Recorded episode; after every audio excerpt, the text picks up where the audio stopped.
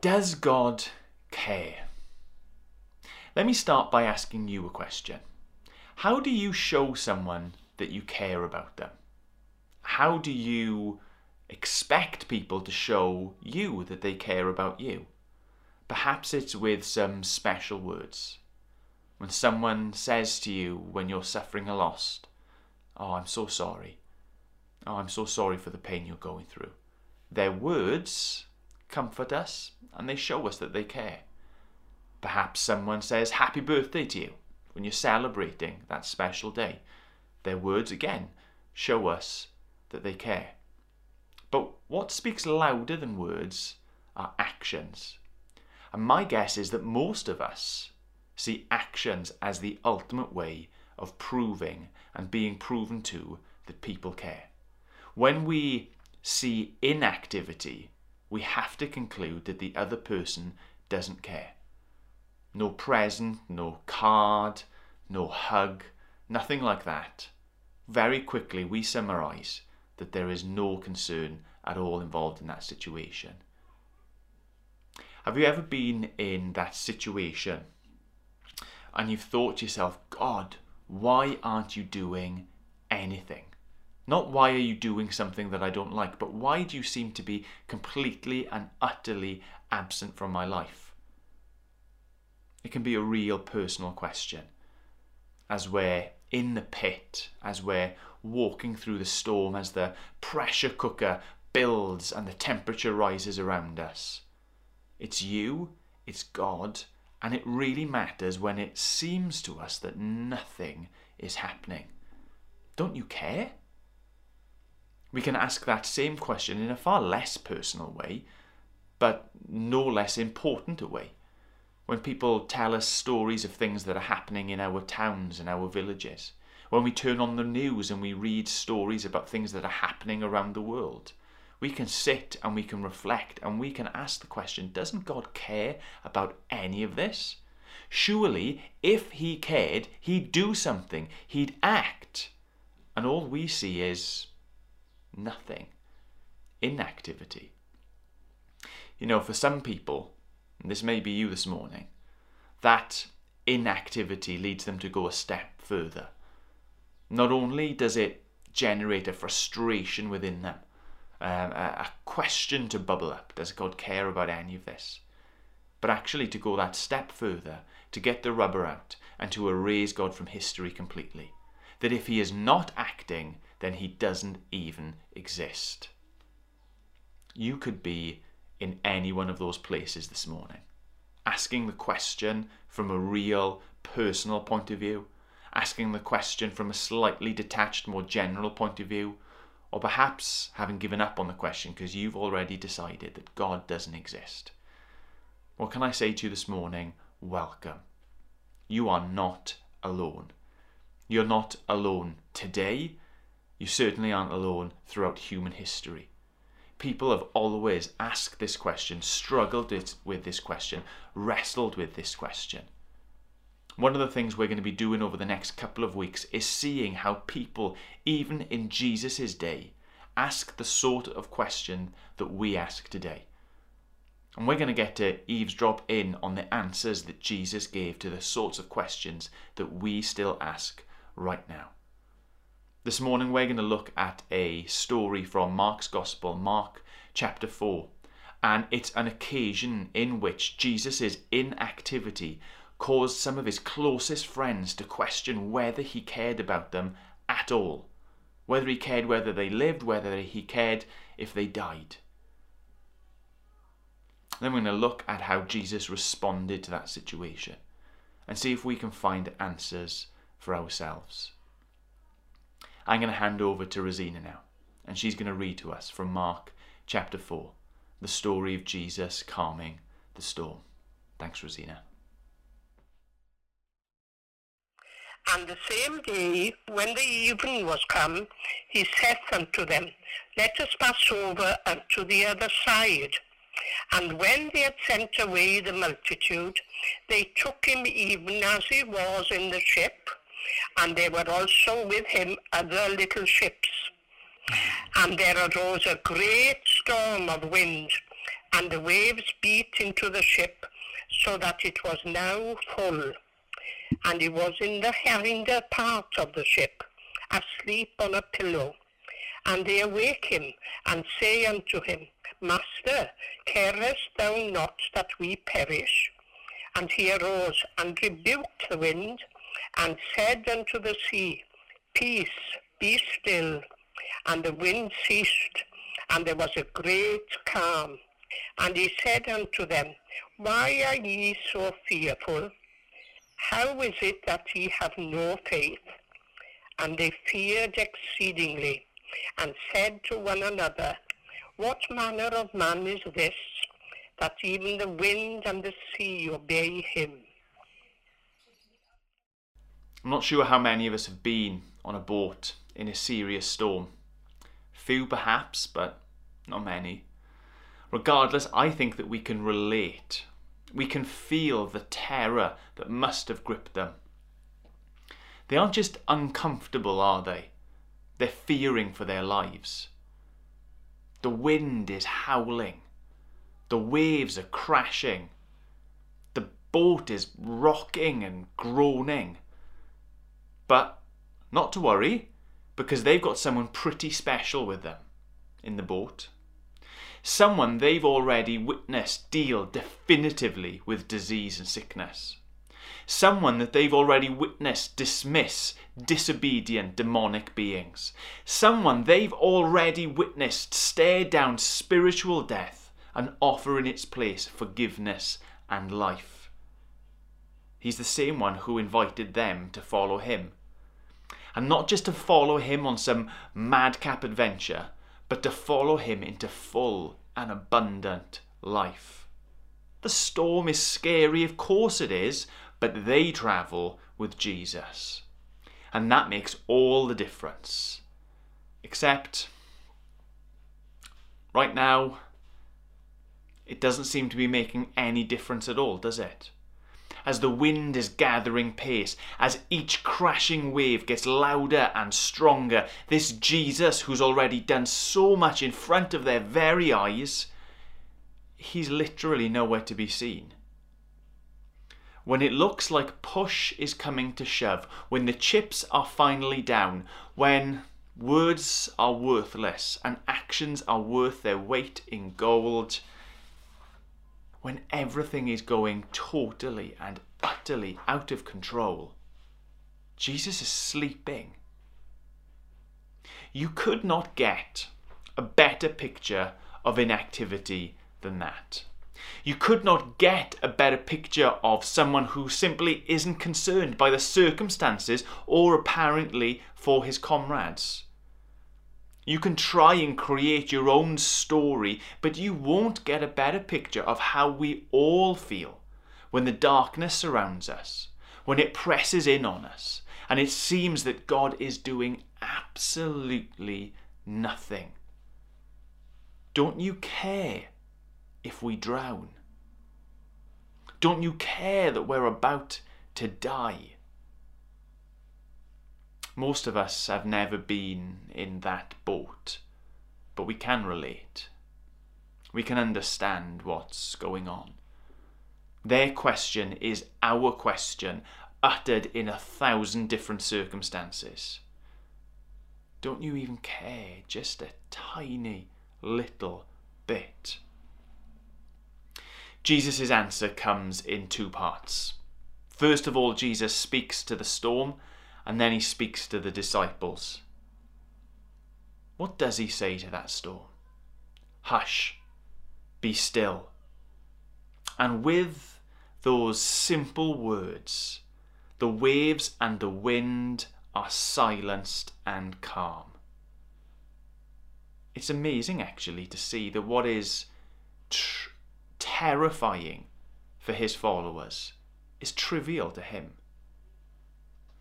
How Jesus treats that storm shows us that inactivity may show many things, but it does not show inability. His lack of intervention wasn't because he was unable to do something about those raging seas. Throughout the Bible, those raging seas have been used as a measuring stick for power and authority and control. When humanity comes face to face with them, it's the ultimate symbol of the untamable, the ultimate unknowable. But when God comes face to face with them, well, it's, it's nothing of any concern to him. Take, for example, Psalm 33 a meditation on the majesty, the grandeur, the authority of God. In that psalm, we find this thought By the word of the Lord the heavens were made, their starry host by the breath of his mouth. He gathers the waters of the sea into jars, and he puts the deep into storehouses. Those are vast oceans in their entirety not just the localized tempest subduing this small boat, but all of it. To God, they're just like filling up a bottle from a tap. To Jesus, that which causes his followers to presume that there's an impending death, to him it's nothing.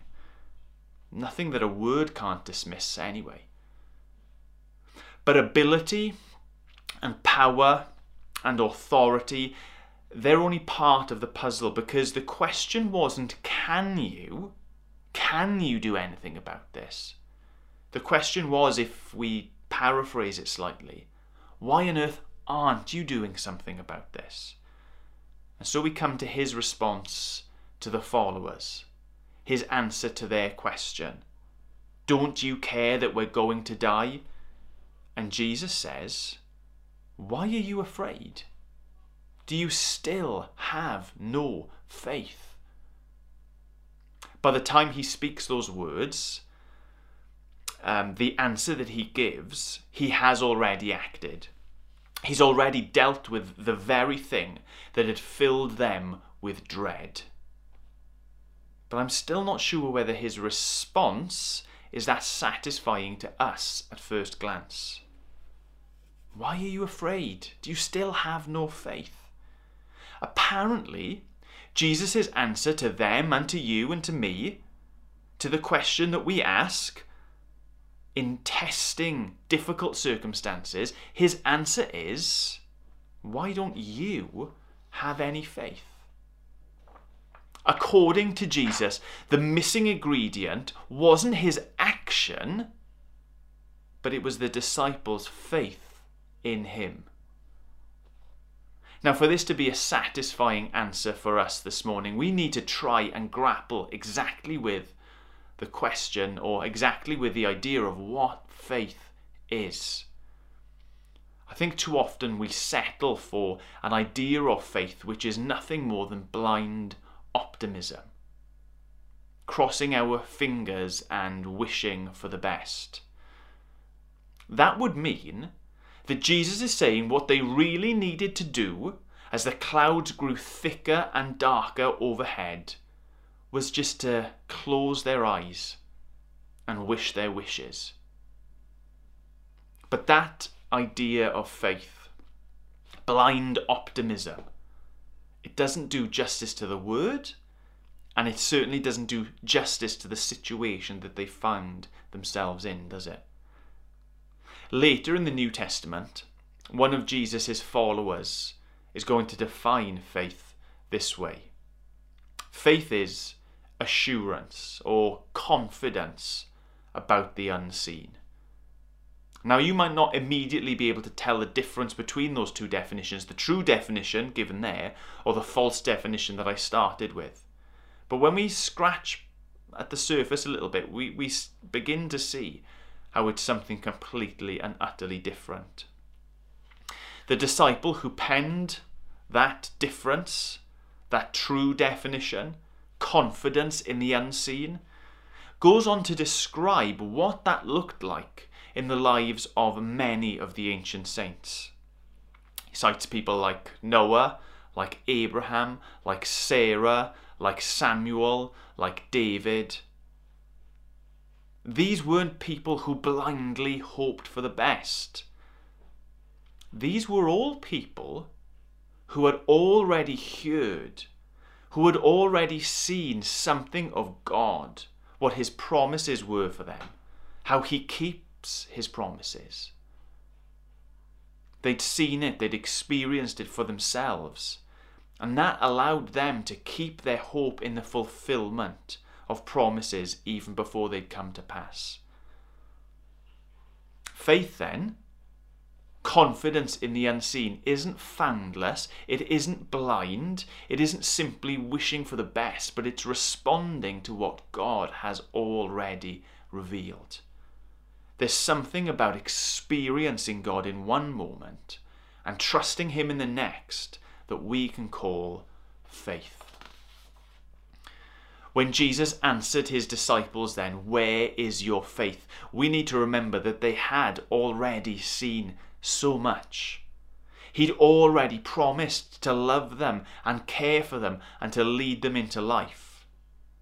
So faith in their present darkness, in their present storm, would have been continuing to hang on to the light that they'd already received. Don't you care? they asked. And Jesus might as well have answered, I've already told you and shown you that I do. Jesus responded to the storm, he responded to the disciples. Let's take a moment now to think about how he is responding or what he is saying to us. We weren't on that boat, and presumably our fears are being stalked by something different altogether. We've never come face to face with Jesus and his miracles or heard from his very lips the sorts of promises those disciples had heard. So, what on earth can he be saying to us in this situation? You know, I think our gut response is right. That for us to know that somebody cares, we need to see action someone can say certain things, but unless it's followed up, then ultimately it means nothing. You do prove to someone that you care through the things that you do. Words are a starting point, but action is what really seals the deal. And if you read your way through Mark's Gospel, through the story of Jesus' life and death and resurrection, you discover that he made promises not just to the people who followed him, but to anyone who would follow him. Whoever loses their life because of me will save it, Jesus said. Whoever gives up everything to follow me will make it back a hundredfold. Jesus said, I have not come to be served, but to serve, and to give my life as a ransom for many. Those weren't just words spoken to a niche gang in Israel, wandering around with their rabbi. These are words that are extended as an offer to each and every one of us, and they were backed up by action. You see, Jesus acted once and definitively for all of those who would follow him. He backed up everything he said by going to the cross and dying before rising to life again. Jesus acted in dying in our place and as rising as our precursor. We sit in a place, in a time when we can look back on all of that and know without a shadow of a doubt that He does care. More than that, we can know without a shadow of a doubt that He does love us. Faith for us then is being certain of that. And because we're certain of that, being certain of what is to come. Faith for us is trusting on the in between. What terrifies us may be trivial for Jesus, but that doesn't mean it's unimportant. What's immediate to us isn't being ignored by him. Perhaps there's waiting, perhaps there's unnoticed action, but there's certainly not a lack of care or concern or love. You can confidently come to Jesus with your question Don't you care? And know that Jesus' answer is, You know that I care. You've seen that I care. Now trust me through it all. Lord God, we thank you. We thank you that you are a caring God. You are an acting God. You are a powerful God. You are an everything God to us in Jesus. Lord, we don't like it when the storm clouds come. Lord, we don't like it when the darkness wraps itself around us. But we know that the light has come into the world. We know that Jesus came and lived and died and rose again in our place. Lord, give us the eyes to see the unseen. Give us faith to see and to trust in what He has already done. Lord, let that build up, let that bubble up inside of us to have faith and confidence in what He will do.